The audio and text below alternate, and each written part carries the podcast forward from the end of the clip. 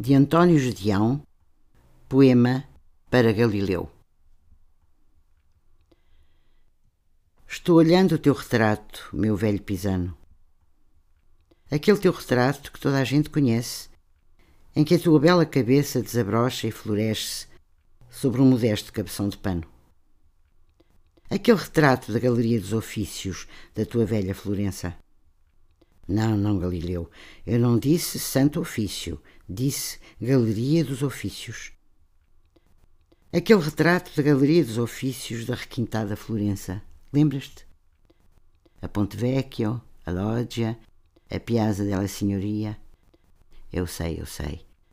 As margens doces do Arno, às horas pardas da melancolia. Ai, que saudade de Galileu Galilei.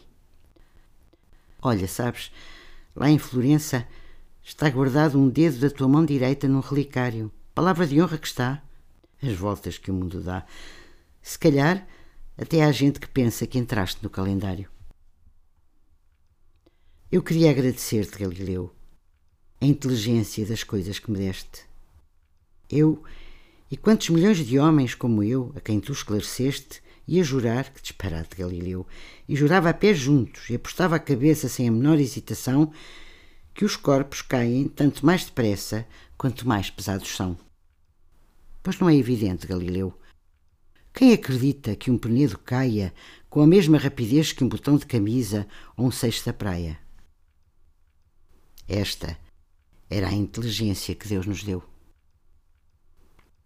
Estava agora a lembrar-me, Galileu, daquela cena em que tu estavas sentado num escabelo e tinhas à tua frente um friso de homens doutos, hirtos, de toga e de capelo, a olharem-te severamente.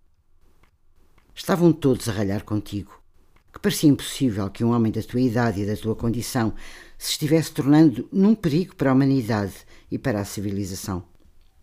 Tu, embaraçado e comprometido, em silêncio mordiscavas os lábios e percorrias cheio de piedade, os rostos impenetráveis daquela fila de sábios. Teus olhos, habituados à observação dos satélites e das estrelas, desceram lá das suas alturas e poisaram como aves aturdidas. Parece-me que estou a vê-las nas faces grávidas daquelas reverendíssimas criaturas. E tu foste dizendo a tudo que sim, que sim, senhor, que era tudo tal e qual conforme suas eminências desejavam. E dirias que o sol era quadrado e a lua pentagonal e que os astros bailavam e entoavam à meia-noite louvores à harmonia universal.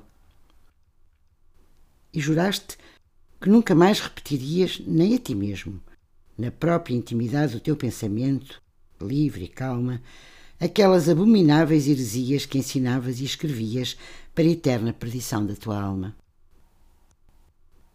Ai, Galileu, mal sabiam os teus doutos juízes, grandes senhores deste pequeno mundo, que assim mesmo, empertigados nos seus cadeirões de braços, andavam a correr e a rolar pelos espaços à razão de 30 km por segundo.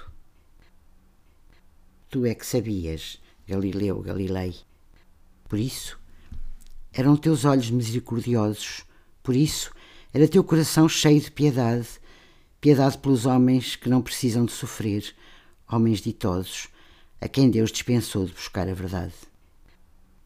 Por isso, estoicamente, mansamente, resististe a todas as torturas, a todas as angústias, a todos os contratempos, enquanto eles, no alto inacessível das suas alturas, foram caindo, caindo, caindo, caindo caindo sempre e sempre, ininterruptamente, na razão direta dos quadrados dos tempos.